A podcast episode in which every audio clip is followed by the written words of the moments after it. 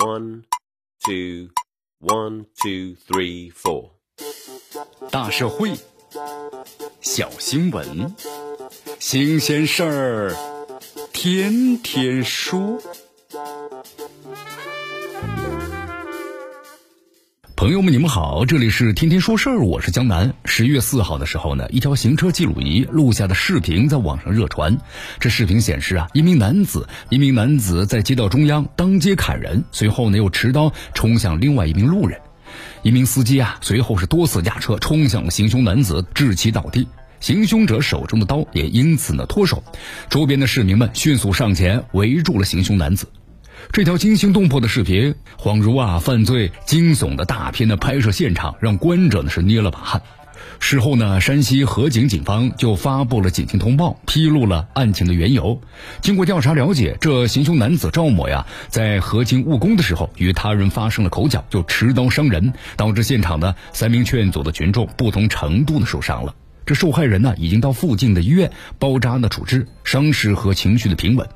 目前这个案件呢，正在进一步的侦查之中，而这位司机撞倒嫌犯的应用行为已经被河津市公安局认定为是见义勇为行为，并且报送的上级公安部门审批了。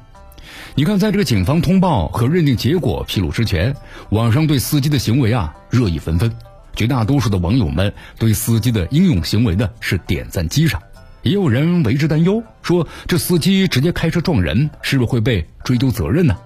河津警方的回应呢，让网友担忧落了地。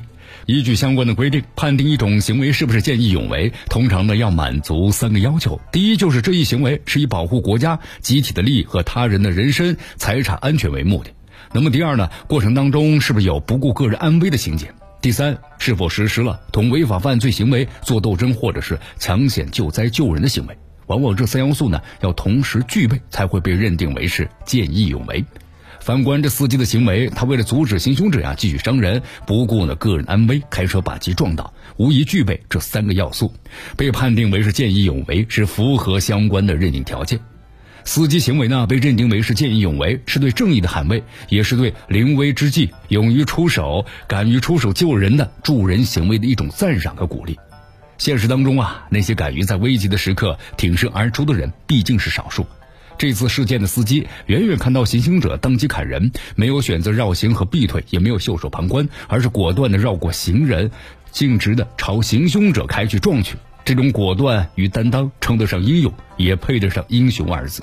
是真义举，那么就该被支持和鼓励；是真英雄，就该获得赞赏和保护。这是人心所向，对勇敢和无畏的发自内心的敬服和激赏。